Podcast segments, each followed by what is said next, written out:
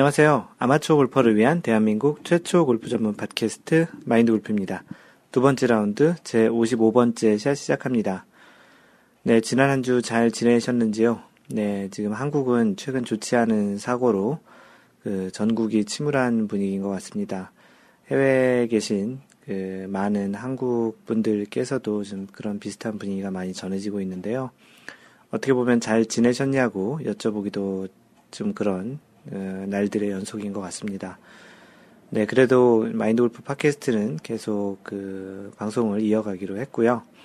네, 그래서 이번 그 제 55번째 샷도 좀 진행을 할 것이고, 어, 보통도 이렇게 뭐 아주 뭐 쾌활하거나 발랄하게 방송을 하진 않지만, 그래도 오늘은 조금 더 그냥 평상시보다는 좀 더더 더 낮은 톤의 그런 방송이 되지 않을까 싶습니다. 네, 곧바로 그 PGA 그 골프계 소식을 먼저 전해드리겠습니다. 어, 2주 전, 그, 아쉽게 약간 그 우승을 놓쳤던 맥쿠처 있었잖아요. 조던 스피스에게 마지막 그 조던 스피스의 거의 기적 같은 샷으로 그 연장전도 가고, 연장전에서도 그 세 번째 샷이, 웨지 샷이 직접 들어가면서 맥쿠처가 아쉬운 그 우승을 놓친 그 대회가 있었는데, 지난주에 PGA 그 RBC 헤리티지, 헤리티지 대회에서 드디어 이제 마지막 날 무려 7타를 줄이면서 역전 우승을 했습니다. 그 현재까지 그올 시즌 성적이 계속 좋았는데 이제 드디어 우승을 하게 된 것 같고요. 어, 이번 우승으로 맷 쿠처는 이제 그 세계 랭킹에서 한 계단 상승해서 현재 세계 랭킹 5위에 현재 있습니다. 그 3라운드까지 1위를 지키고 있었던 루크 도널드는 그 2위로 이제 그 경기를 마쳤는데 세계 랭킹에서는 11계단 상승을 해서 현재 18위에 올라와 있습니다. 그, 뭐, 지난주에 마스터즈가 있었던 터라 상위권 선수들이 많이 참석을 하지 않아서 그 나머지 선수들의 순위 변동은 그렇게 많지 않았고요. 여전히 그 세계 랭킹 1위는 타이거 우즈이고 누적 현재 통산 680주 어, 세계 랭킹 1위를 유지하고 있습니다. 그런데 이제 다만 2위 아담 스캇과 그 전주에 0.58포인트 차이였었는데 이번 주에는 0.52포인트로 또 0.06포인트가 또 줄어서 계속 이제 격차가 줄고 있는데 음, 타이거 우즈가 계속 그 2014년 시즌에 좋은 성적을 내지 못하고 있어서 이 격차는 계속 줄어들고 있습니다. 게다가 요즘 그 부상도 있고 해서 대회에 출전도 못하고 있기 때문에 아담 스캇이 조금만 더그 그 좋은 성적이 있으면 조만간 세계 랭킹 1위가 바뀌지 않을까 싶은 생각이기도 합니다. 한국 선수들의 성적은 계속 조금씩 떨어져 가고 있고요. 어, 이번 주에 PGA에서는 그 쭈리 그 클래 쭈리 클래식이 있는데요.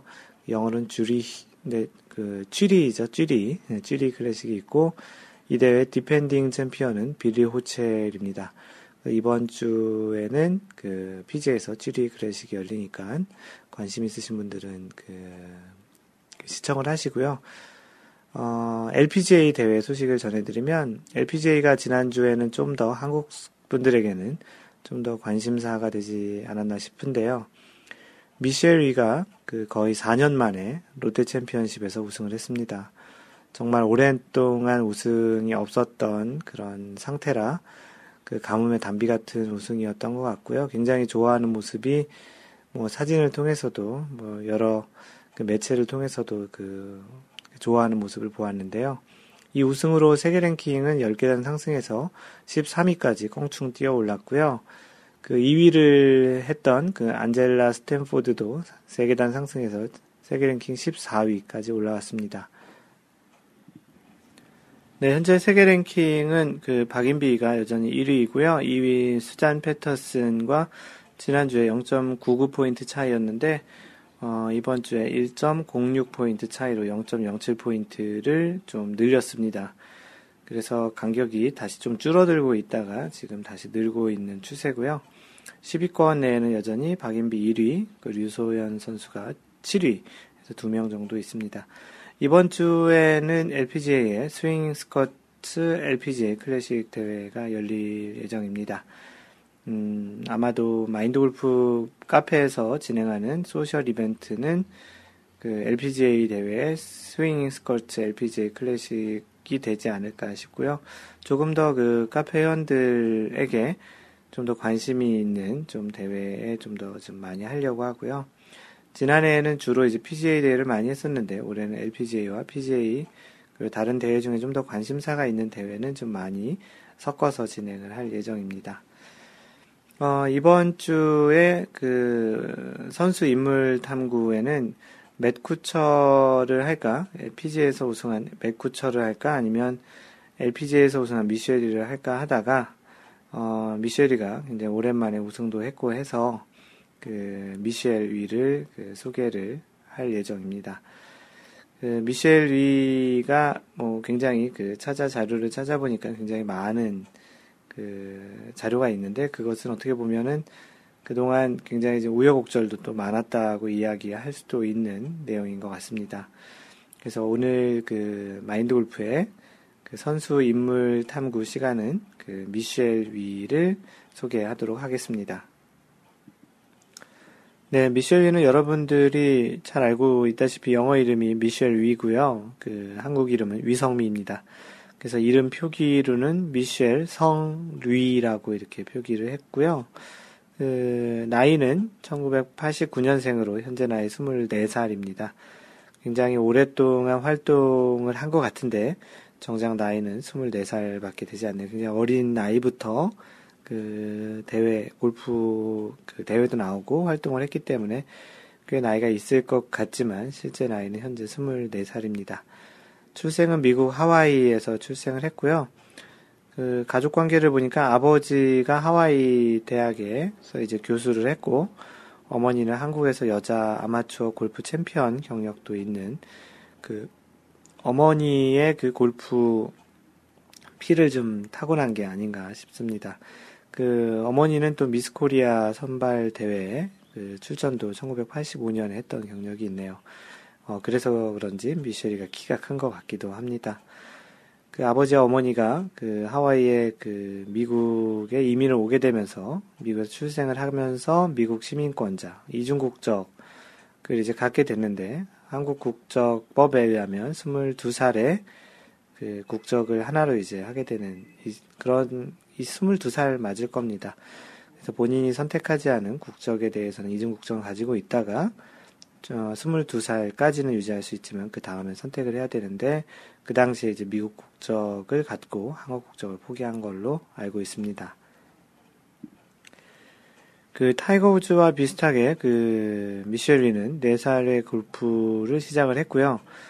어, 10살, 어, 한국 나이는 2학년 정도 되나요? 초등학교 10살에 USGA 아마추어 챔피언십에서 최연소 자격을 받았다고 합니다.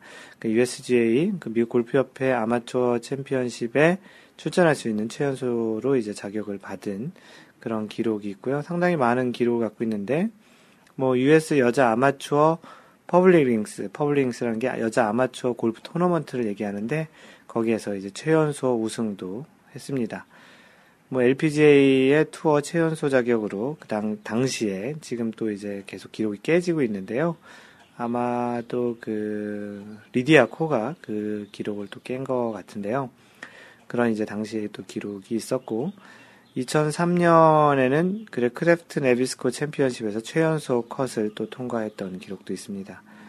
그 13살에 그 13살 이제 2013년 2013년이 이제 13살 그러니까 한국 나이로 하면은 뭐 중학교 1학년, 뭐 초등학교 6학년 정도 되겠네요.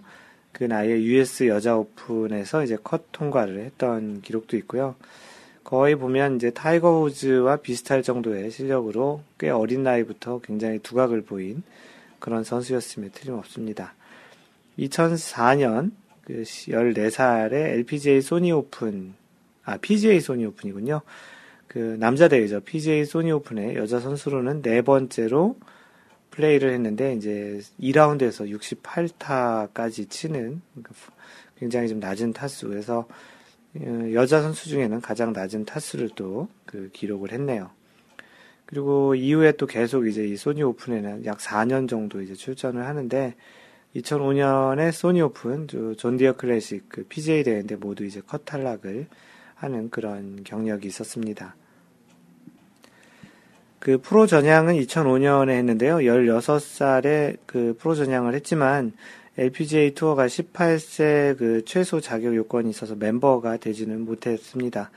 프로 전향을 했지만 실제 LPGA 투어 멤버가 되지는 못했으니까 초청 형태로 이제 그 면제, 그 익잼션이라고 하죠.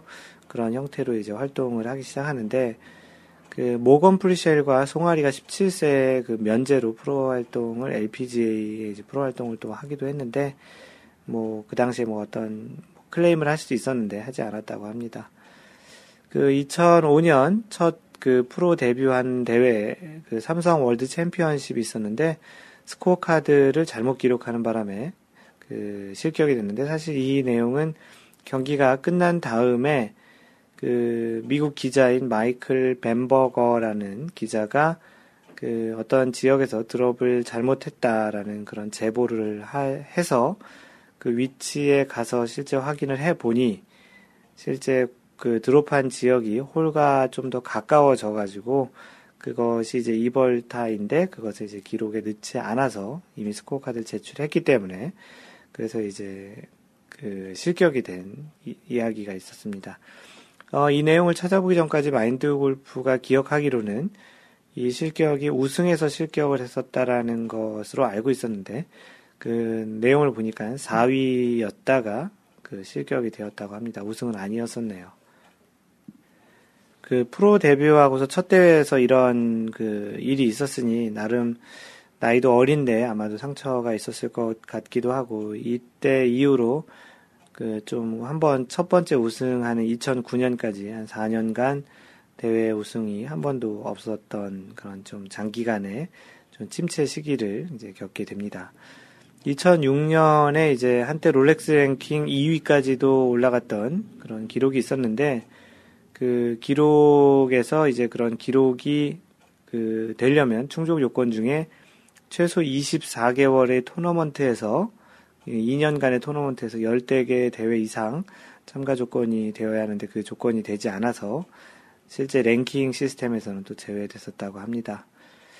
어, 또 2006년에 또 재밌는 게 SK텔레콤 오픈, 이게 남자 대회거든요. 한국에서 열리는 아시안 투어인데 SK텔레콤 남자 대회 그 오픈에서 박세리가 한 번 또 출전을 했었는데 그, 그 다음으로 두 번째로 여자로 출전을 했었고 컷 통과를 했었습니다.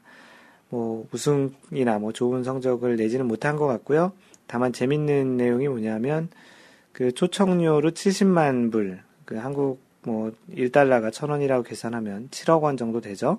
초청료로 7억 원을 받았고요. 70만 불을 받았는데 재밌는 거는 이 대회 SK텔레콤 오픈의 전체 상금 규모가 60만 불, 6억 원이었다고 합니다. 초청받은 여자 선수가 남자 대회에서 초청받은 여자 선수가 전체 상금 규모보다 많은 초청료를 받은 이런 일이 있었네요.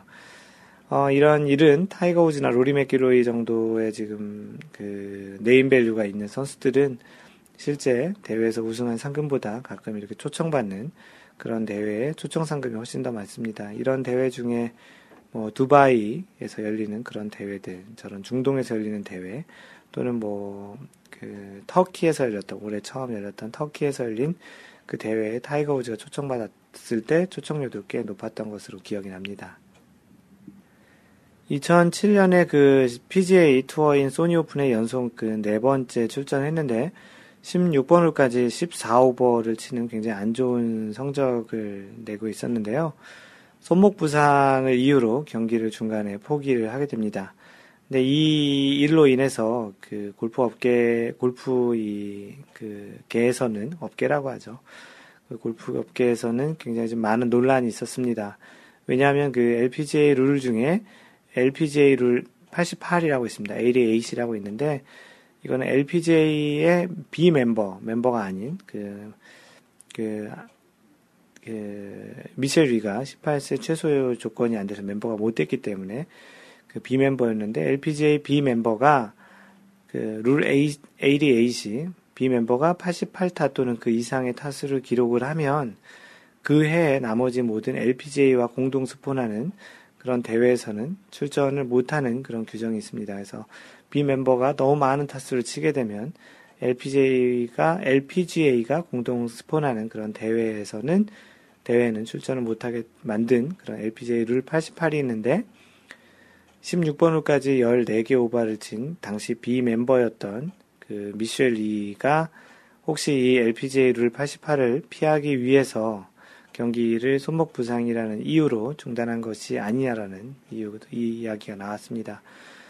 또 이 대회에서 그 미셸의 아버지가 그 경기 중간에 그 미셸이에게 어떠한 그 이야기를 한 것으로 인해서 또 페널티도 받게 되는 그런 일도 있었는데요.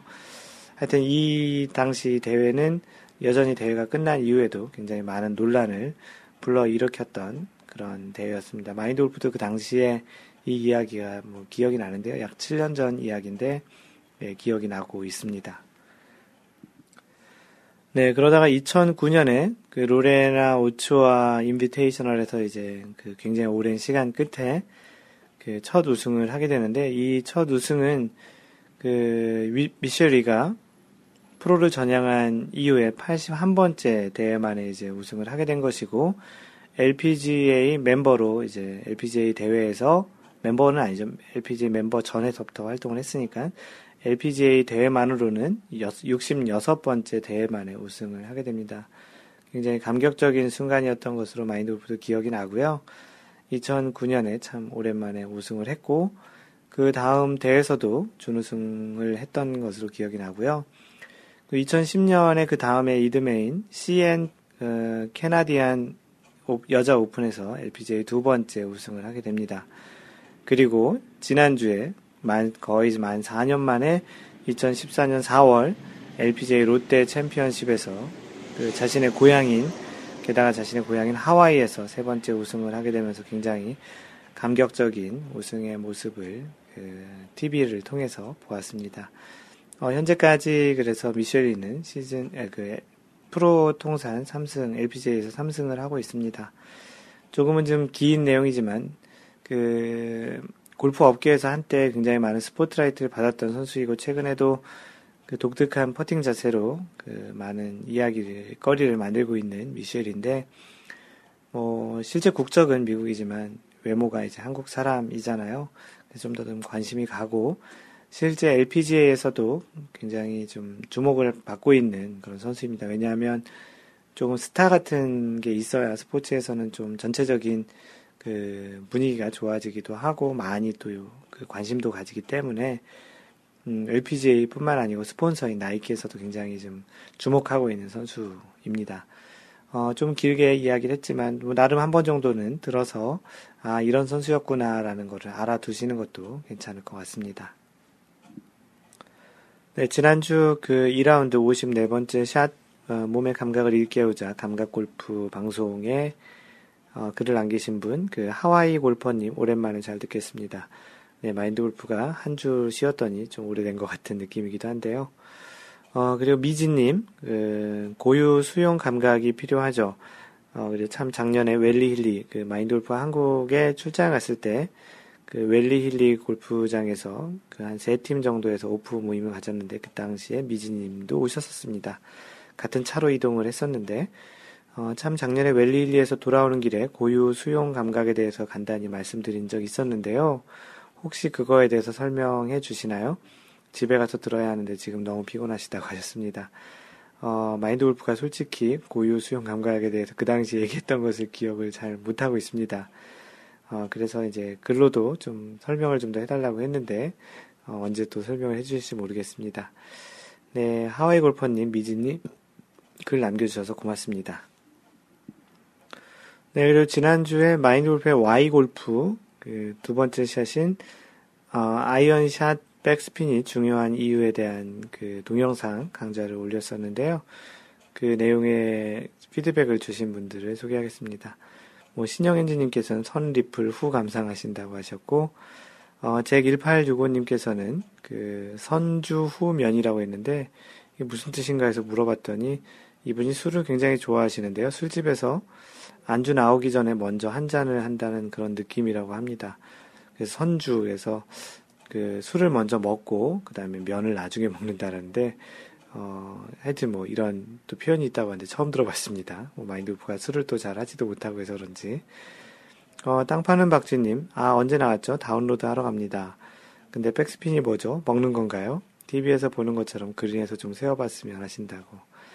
어, 먹는 게 아니라 백스핀은 먹이는 겁니다.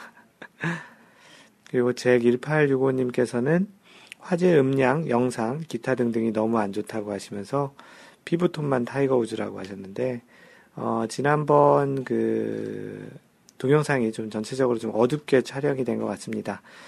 어, 좀, 좀 죄송하고요. 또 팟캐스트로 다운로드 받으면 좀 더 화질이 좀 더 좋을 것 같은데, 그래서 팟캐스트에서 직접 볼 수 있는 URL을 또 알려드렸는데요. 뭐, 그런 내용, 내용에 좀 더 집중해서 보시면 좀 더 그런 게 들 보이실 것 같고, 다음번 촬영에도 좀 더 신경을 쓰겠습니다. 그리고 아무래도 이제 혼자 그 녹음을 하다 보니까 또 이런데 또 전문가가 아니라서 어, 잘 하지 못하고 있는데 뭐 좀 시간이 지나다 보면 좀 더 나아지지 않을까요? 좀 기대를 좀 천천히 해주시면 좋겠습니다. 어, 처음처럼님도 많이 도움이 되었다고 해주시면서 고맙다는 인사글 올려주셨습니다. 글 남겨주신 모든 분들 굉장히 고맙고요. 어, 이번 주에 그 intro에도 얘기한 것처럼 그 한국 전체적으로 분위기가 좀 이렇게 많이 다운되어 있잖아요. 그래서 카페를 방문하시는 것도 카페 글이 올라오는 것도 조금 평상시보다는 좀 뜸한 것 같습니다. 뭐 그래서 소개할 사연이 이렇게 많지는 않지만 그래도 몇 개 올라온 내용들을 소개를 하겠습니다. 그 마인드 골프 카페에서는 이번 주에 하이원 컨트리 클럽을 그 골프장으로 선정을 해서 스크린 골프 대전을 진행하고 있는데요. 그 하늘 정원님께서 그 하이원 스크린 골프 치신 94타 플러스 22, 22 오버를 친 스코어를 올려주시면서 사연을 올려주셨습니다. 친구와 함께 했습니다. 저녁, 점심 식사 때 골프 얘기가 나와서 가게 되었고, 예전에 골프채 한 번 잡아본 친구라 괜찮을 줄 알았는데, 연습할 때까지는 말입니다. 드라이버도 150 이상 공도 잘 뜨고 막상 게임에 돌입하니 7번 홀까지 그린 근처도 못 가고 양파입니다. 전반으로 끝나기 전에 집에 가자고 할 것 같은데 씩씩거리며 이거 장난 아니네. 오기가 나는지 열심히 볼 때리는데 볼이 앞뒤 좌우 할 것 없이 어, 날아다니면서 기물이 파손될까 걱정 반. 이 친구 몸살 날까 걱정 반. 하면서 볼 칠 때마다 초긴장 상태였습니다. 어, 그쵸. 골프가 이렇게 아주 위험한 운동은 아니지만, 때로는 공이 잘못 맞아서, 아니면 또 어디 잘못 부딪혀서 잘못 반사가 되면, 그게 맞으면 굉장히 좀 좋지 않겠죠. 어, 그래서 어느 정도 좀 배우시고, 어느 정도 좀 연습을 하시고 하는 게 좋은데, 간혹, 어, 좀 너무 많이 좀 치기가 힘들 정도면, 뭐 기물도 파손할 게 걱정이 되고 혹시 또 잘못 스윙해서 몸이 다칠지도 모르니 그런 걱정을 많이 하셨나 봅니다. 어, 천천히 쳐도 갈 만큼 간다. 연습할 때처럼 하라고 해도 소용없습니다. 잘 아시잖아요. 본인도 잘 알지만 본인도 잘 안 되는데 다른 사람한테 얘기하면 그 다른 사람이 또 잘 되겠습니까? 그리고 그거 그렇게 한마디 한다고 고쳐졌으면 벌써 더 고쳐졌겠죠. 그 전반을 끝내고 그렇게 치면 기물 파손되면 드라이버 30만원 이상이고 센서 파손되면 1000만원 이상이라고 약간 뻥을 치니 드라이버 이야기 할 때는 콧방이 끼더니 센서 이야기하니 그때서야 천천히 칩니다. 몇 달 전 나도 저런 모습일진데 너무 친구를 씹는 것 같아 미안하게 생각하고 구력 있는 분은 지금도 저를 이렇게 보일 것 같아서 항상 남을 배려하고 매너 있는 골프 하자는 마음으로 잡아봅니다. 아, 웃자고 적은 글이니 골프 접자고 하지는 말아달라고 이제 글을 마무리 하셨는데요. 뭐 누구에게나 다 처음 초보 시절이 있고 누구에게나 다 그 어떤 일을 처음 할 때는 상당히 서툴고 어색하고 그런 부분이 있죠. 단지 그것이 이제 계속 지속되는 것보다 조금씩 하면서 발전되는 모습이 뭐 비단 골프뿐만 아니고 살면서도 일을 하면서도 어떤 다른 취미 생활을 하면서도 또 사람 관계에서도 다 마찬가지인 것 같습니다. 어, 뭐 이런 친구도 이제 어떻게 보면은 그 잘 인도하셔서 그 하요 그 하늘 정원님께서 잘 인도하셔가지고 그 같이 이제 즐겁게 골프를 칠 수 있는 그런 동반자로 그 또 어떻게 보면 멘토 역할을 해주는 것도 굉장히 큰 역할인 것 같고 나중에 또 이런 일들이 또 어느 날 그 추억처럼 이야기할 수 있는 그런 시간이 올 거라고도 생각이 됩니다. 그 참가해 주셔서 스크린 골프 대전에 하늘정원님 참가해 주셔서도 고맙고요. 사연도 재미있게 잘 읽었습니다. 네, 다음으로 미시, 미시타 손님이 올려주신 그 뒷북 축 2라운드라고 하셨는데요. 뭐 내용은 굉장히 간단합니다. 무슨 2라운드인가 했더니 2라운드 1샷 청취 기념이라고 하시면서 그 셀피시한 축전을 보낸다고 하시면서 이, 이게 좀 셀피시, 셀곡이라고 어, 이렇게 쓰셨는데요. 셀피시 이기적인 축전을 보낸다고 하셨는데 사진을 하나 첨부를 하셨는데요. 사진 첨부된 게 어떤 그 여자분이 그 이게 배인 것 같아요. 배에 앉아 있는 바다를 바라보면서 떠 있는 배에서 이렇게 앉아 있는 그런 모습인데 등이 많이 파진 어, 안에 비키니 입은 그런 모습인 것 같은데 조금 어떻게 보면 좀 야한 사진인 것 같기도 하고 이게 아는 지인분인지 아니면 아내분인지 애인분이신지 하여튼 그런 바다를 배경으로 한 그런 사진을 올려주셨습니다. 뭐 이게 다른 때 같았으면은 뭐 굉장히 시원하고 때로는 좀 섹시하고 좀 그런 느낌의 사진처럼만 보였을 텐데 그 요즘에 그 사고 때문인지 원래 바다를 보면 좀 시원한 느낌이었는데 요즘은 바다를 보면 반대로 좀 답답한 느낌이 들고 때로는 좀 무섭다라는 생각이 들기도 합니다. 어, 이 사진을 그 올려주셨는데 뭐 그런 의도랑은 전혀 상관없이 올려주신 것 같은데 그 참 마음이 착잡한 바다를 볼 때마다 요즘은 좀 그런 느낌이 듭니다. 그 미스타소님 그 2라운드 이제 1샷 지금 녹음하고 있는 게 2라운드 그 55번째 샷이니까 이게 언제 또 이 마인드 골프가 이야기한 미스타 손님의 이야기를 들으실지 모르겠지만 음 하여튼 뭐 계속 정 정주행해서 계속 듣고 계시는 것 같고요. 혹시 뭐 기회가 되신다면 꼭 이렇게 하나씩 차근차근 들으시지 않고 최근 것부터 들으시면서 왔다 갔다 해서 이렇게 들으시는 것도 괜찮습니다. 내용이 꼭 이어지는 것은 아니니까. 네, 그렇습니다.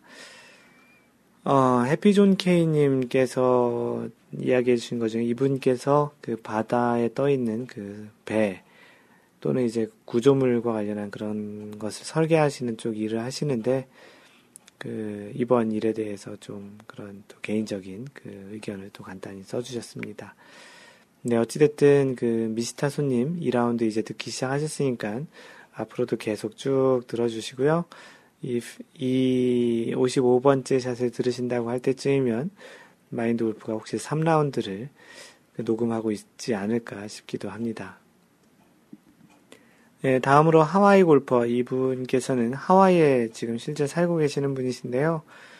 어, 지난주에 미쉐리가 우승한 롯데 LPGA 그 하와이의 갤러리로 다녀온 사진을 찍어서 올려주셨습니다.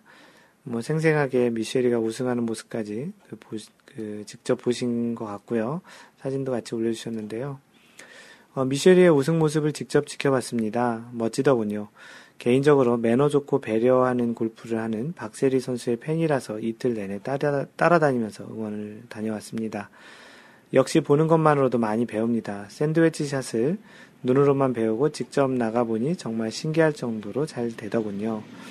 그, 어떤 다른 사람의 스윙이나 그런 모습을 보고 배우는 것도 굉장히 큰 능력 중의 하나죠. 뭐 굉장히 좋은 능력을 갖고 계신 것 같고요. 마인드 골프도 그 기아 클래식 나비스코 챔피언십에 가서 두 번 2주 연속 갤러리로 다녀왔었는데 그때 또 그 하와이 골퍼님처럼 박세리를 따라다녔습니다. 개인적으로 마인드 골프도 박세리를 좋아하는 그런 팬이라서요. 같이 따라다녔고요. 그 골프를 하는 그러한 그 스윙의 그런 모습 그리고 또 골프를 하는 전략 그런 방식 같은 것들이 마인드 골프가 또 개인적으로 좋아하고 우리나라 여자 골프의 시작을 어떻게 보면 만든 어떻게 보면 장본인이기 때문에도 또 좋아하는 것 같습니다. 그, 직접 한국에 계신 분들은 그 세계적인 선수들이 하는 대회가 자주 있지 않아서 이런 갤러리를 갈 기회가 많지 않을 텐데 그래도 간혹 있는 그런 한국 오픈 대회라든지 그런 LPGA 대회가 있으면 꼭 한번 가서 갤러리로 직접 선수들을 바로 옆에서 보는 것도 굉장히 좋은 경험일 것 같고요. 이 하와이 골퍼님처럼 대회를 구경하는 것만으로도 뭔가 배우는 부분이 있을 수도 있으니 어, 구경 가시기를 적극 권장해 드립니다. 네, 다음으로는 낭만자객님께서 자신의 라베 기록을 축하해달라고 하셨고요. 제목은 나도 이제 독수리 잡고 언더웨어 입어본 남자라고 그 하시면서 글 올려주셨습니다. 독수리 잡았다는 것은 이글 하셨다는 이야기고요. 언더웨어 입어봤다라는 것은 언더파 쳤다라는 그런 이야기를 약간 이렇게 돌려서 제목으로 쓰셨습니다. 안녕하세요. 낭만자객입니다. 골프 입문한 지 9개월, 저도 이제 언더 기록의 라베를 갖게 되었습니다. 최근 늘 보기 플레이어 수준을 못 벗어났었는데 필드 경험 3번에 나름 깨달은 바가 있어서 오는, 오늘 아는 형님과 스크린 번개를 했습니다. 필드 경험 3번에 벌써 스크린은 언더파까지 치시네요. 굉장히 대단합니다. 어, 티업 스크린에서 치셨다고 하고 캐슬렉스 서울 컨트리 클럽이고 pro mode 그리고 컨시드는 1m 컨시드는 1m로 하셨는데 그 5번 홀 파4 5번 홀에서 이글을 한거 보니까 샷 이글을 하셨네요. 어, 전반적으로 거리가 짧은 컨트리 클럽이었지만 5번 홀 드라이버 티샷 하고 one on 해서 이제 컨시드로 아 5번 홀 그 티샷이 one on 되셨군요. second 샷이 직접 들어간 게 아니고 5번 홀이 어, 그렇게 짧은가요? 5번 홀 드라이버 티샷을 one on 한 다음에 컨시드로 이제 티업 에서 이제 처음으로 생애 첫 이글을 기록했다고 했는데 그 축하받고 싶어서 올려주셨다고 합니다. 그 야대지가 이제 얼마인지 잘 모르겠지만 아, 참 대단하시고요. 그 낭만자객님 이글 하신 거 그리고 언더파 처음 치신 거 축하드립니다. 어, 마인드 골프가 그 스크린 라베 leaderboard에 올려드렸는데요. 마인드 골프의 최고 기록이 현재 플러스 one, one 오버파인 걸로 알고 있는데요. 스크린에서는 마인드 골프보다 훨씬 잘 치시네요. 다시 한번 축하드립니다. 낭만자객님. 예, 평소보다는 조금 짧은 intro, intro라고 얘기하겠지, 조금 짧은 이야기들이었고요. 어, 잠시 전하는 말씀을 드리면, 그 마인드 골프가 직접 운영하는 골프 품격 반올림 마인드 골프 샵에서는 그 투어 우승자가 사용하는 그런 용품 중에 하나를 매주 선정해서 공동 구매를 진행하고 있습니다. 어, 지난번, 지난주에 우승한 그 PGA RBC 헤리티지에서 우승한 맷 쿠처가 사용한 클럽 중에 하나를 선정을 했는데요. 핑 25, 핑 G25, 핑 G25 어, 페어웨이 우드를 이번 주에 공동구매 물품으로 올려놓았습니다.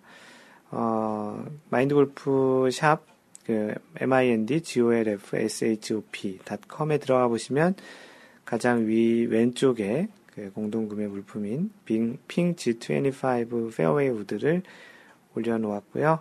어, 다른 그런 샵보다도 이제 공격적인 가격으로 올려놓았으니까 가셔서 확인하시고 이 팟캐스트를 늦게 들으시는 분들은 보통 이게 일주일 단위로 올라가기 때문에 시간이 지난 다음에 들으실 것 같은데 좀 아쉬울 것 같기도 하지만 다시 원위치로 가격을 갖다 놓더라도 그렇게 어, 뭐 이렇게 비싸거나 그러진 않을 것입니다. 나름 착하고 경쟁력 있는 가격일 테니까 어, 가서 한번 꼭 보시고요.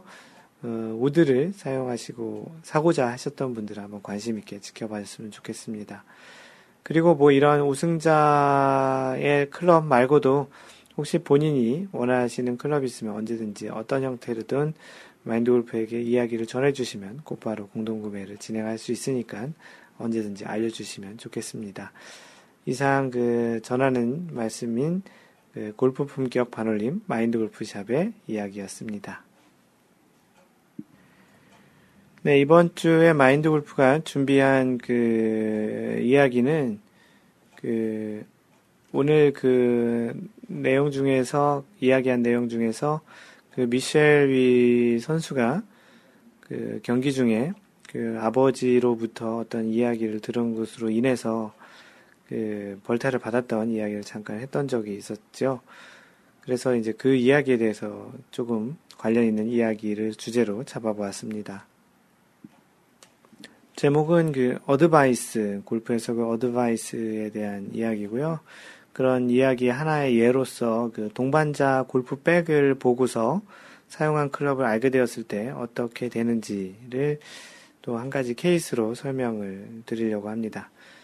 그 골프를 포함한 어떠한 운동, 그 스포츠의 경우에도 일상적으로 발생하지 않는 다양한 형태의 생각지도 못한 경우를 대비해서 그런 판정하는 그 룰들이 있습니다. 그 예를 들어서 뭐 야구에서 날아가는 새에 타자가 친 공이 맞으면 어떻게 될까? 또 뭐 골프에서는 가끔 또 이제 그 미국 플로리다에서 열리는 대회에서는 악어가 공을 물어서 가버리면 어떻게 될까 등을 생각해 보면 나름 또 재미있긴 하지만 실제 판단으로는 어떻게 될지가 궁금한 경우들도 있죠.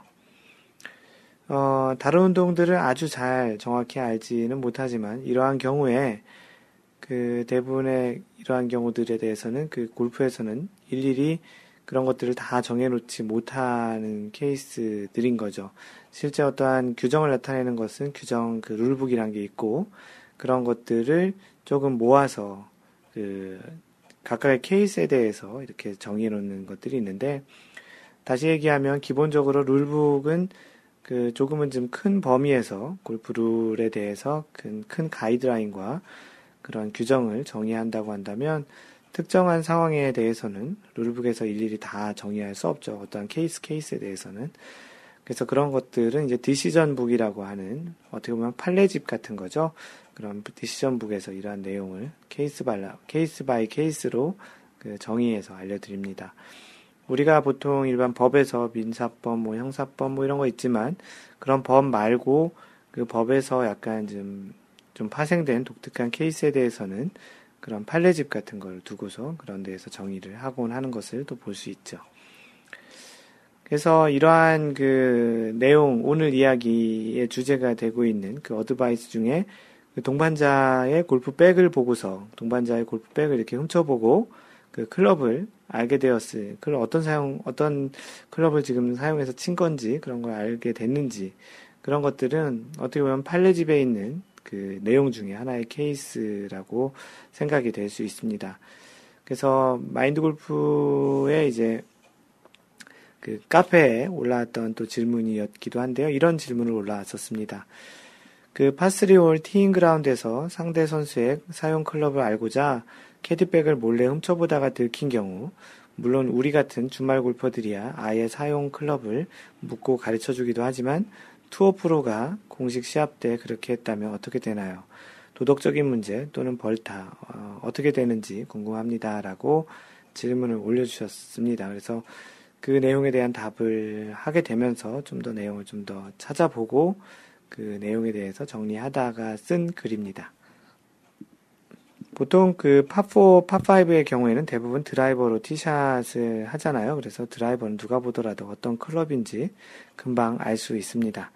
뭐 심지어 그것이 우드냐 하이브리드냐의 경우에도 대략 어떤 클럽인지는 알 수 있죠. 뭐 로프트를 정확히 알 수 있을지 몰라도 사용하는 클럽의 종류를 정확히 알 수는 있을 것입니다.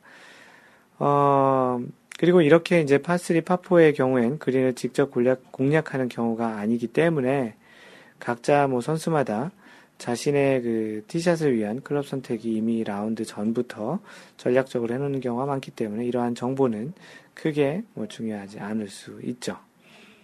뭐 그런데 파3의 경우에는 teeing ground에서 그린으로 곧바로 그 GIR, green regulation, 정규온을 위해서 정확한 거리와 방향을 확정하고 뭐 이에 따라서 클럽을 선택해서 최대한 홀에 가깝게 그리고 또는 뭐 최대한 좋은 위치에 공을 보내려고 노력을 하고 전략을 짜기도 하지요. 그 골프가 거리와 방향 모두 정확해야 좋은 결과를 낼 수 있는 운동이기에 어, 이중 하나인 거리 정보는 아주 중요한 그러한 정보 중에 하나가 됩니다. 근데 이때 그 동반 플레이어가 먼저 티샷을 한 클럽의 정보를 알 수 있으면 그것은 자신의 클럽 선택하는데 굉장히 도움을 많이 받을 수 있습니다. 게다가 그 상황 자체가 바람이 불거나 아니면 고저차가 심하거나 주변 그 배경에 따른 그 착시 등이 있는 그런 홀일수록 상대방이 먼저 티샷을 한 그런 클럽의 정보는 그 다음 플레이어에게는 굉장히 아주 중요한 정보로 작용이 될 수도 있기도 하죠. 네, 그러면 그 카페에 올라왔던 질문에서처럼 그 상대방 골프백을 보고서 어떤 클럽을 사용했는지를 알아냈다면 그것이 규정 위반이 될 수 있는지 또는 뭐 그렇지 않은지에 대한 의문이 들 수도 있겠네요. 그 상대방이 7번 아이언으로 플레이했다면 백을 보고 7번 아이언이 없다는 것을 쉽게 판단할 수 있겠죠. 7번 아이언을 두 개, 뭐 어떤 특정한 클럽을 두 개씩 갖고 다니는 선수는 거의 없을 테니까 말이죠. 어, 이런 케이스에 대해서 마인드 골프가 decision book에서 그 답을 그 찾아봤는데요. 그 decision book 8-1 그 열 번째 항에 보면 그 사용된 클럽을 확인하기 위해서 다른 플레이어의 백을 보기에 대한 내용이 있습니다. 그 질문이 뭐였냐면 A가 A는 B가 마지막 샷에 사용한 클럽을 확인하기 위해서 B의 골프백을 보았다. 이것은 어드바이스와 동일한 것으로 판단할 수 있는가? 여기서 어드바이스라는 이야기가 처음 나오는데요. 그, 이 질문에 대한 그 답이 어떻게 되었냐, 되어 있냐 하면, 아니다. 관찰만으로 얻은 정보는 어드바이스가 아니다라고 정의가 되어 있습니다. 그 그냥 눈으로 본 걸로 인해서 얻은 정보는 어드바이스가 아니다라는 이야기죠. 어, 그렇기 때문에 이거는 룰에서 어긋나는 것도 아니고 벌타도 없다라는 이야기입니다. 그 또 다른 판례가 있는데요. 8-1의 11번째 조항인데 다른 플레이어의 사용 클럽을 확인하기 위해 클럽을 가린 수건을 치워버렸다. 그러니까 어떤 그 경우가 있냐면 캐디들이 그 자신의 선수의 백 위에 그 클럽을 그 뭐 가리기 위한 건지 아닌지 모르겠지만 클럽 위에 수건을 이렇게 펼쳐놓은 경우가 있습니다. 뭐 공이나 클럽을 닫고 나서 그냥 던져놓은 것이 가려졌을 수도 있고 상대방 플레이어가 보지 못하도록 그 가려놓을 수도 있는데요. 이런 경우에 이제 만약에 그 상대방 선수가 그 수건을 치었을 때는 어떻게 되는지를 이제 한번 보면 질문이 이렇습니다. 팔레집의 질문이 이런데요. 어, 팔레 8-1의 10번 조항, 방금 전에 얘기했던 그 조항은 A가 B의 마지막 샷에 사용한 클럽을 보기 위해서 B의 골프백을 확인한 것이 위반이 아니라고 방금 전에 이야기 드렸죠. 그런데 이제 거기서 더 나가서 그 B의 클럽이 수건으로 가려져 있고 A가 B의 사용 클럽을 알기 위해서 수건을 치었다고 가정해 보자. 그럼 이것은 룰 8-1 사항을 위반한 것인가라는 것이죠. 이거에 대한 대답은 어, 위반한 것이다라는 답입니다. A 플레이어는 물리적인 행동을 통해서 정보를 얻지 못하기 때문에 위반이다. 그러니까 물리적인 행동을 통해서 정보를 얻는 것은 규정 위반이다라는 이야기입니다. 그래서 이렇게 일부러 가려놓은 또는 가려져 있는 그런 것을 그 정보를 알기 위해서 치웠다라는 것은 규정 위반이다라는 이야기입니다. 다시 그 정리해서 이야기를 해드리면 그 다른 사람의 백에 있는 내용을 단지 관찰만으로 눈으로 관찰만으로 해서 본 것은 어, 어떠한 그 규정 위반이 아닌 그 정보 인포메이션이다라는 이야기죠. 하지만 그 클럽이 뭔가 가려져 있는데 그것을 치웠다라면 그것은 이제 그게 골프 클럽의 그 어떤 정보를 보기 위한 것이 아니었다고 하더라도 그렇게 간주가 될 수 있고 실제 그런 정보를 얻었다면 당연히 그것은 위반이다라는 이야기를 이러한 판례집을 통해서 그 정보를 제공해 주고 있습니다. 뭐 그렇다면 우리가 이번 지금 이야기 나온 어드바이스의 정의가 무엇인지 한번 좀 이야기를 해보는 게 좋을 것 같은데요.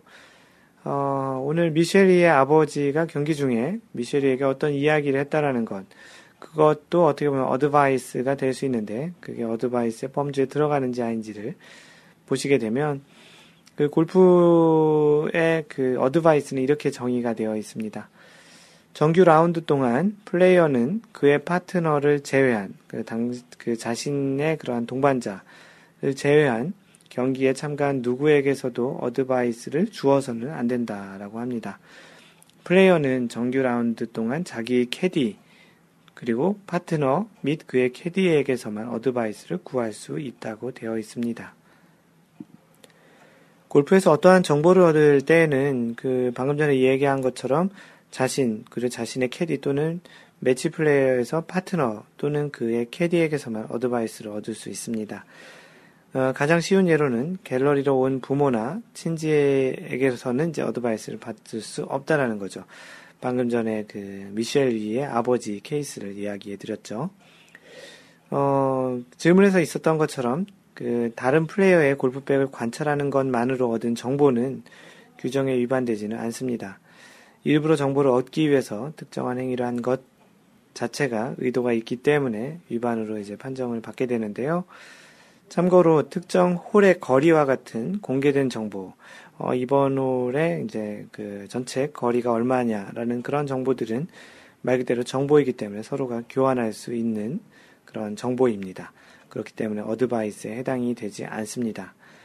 그리고 이 어드바이스와 관련한 룰을 어길 때 받은 벌은 매치 플레이에서는 해당 홀을 패배한 것이고요. 스트로크 플레이에서는 이 벌타가 부여가 됩니다. 굉장히 큰 그 벌타이죠.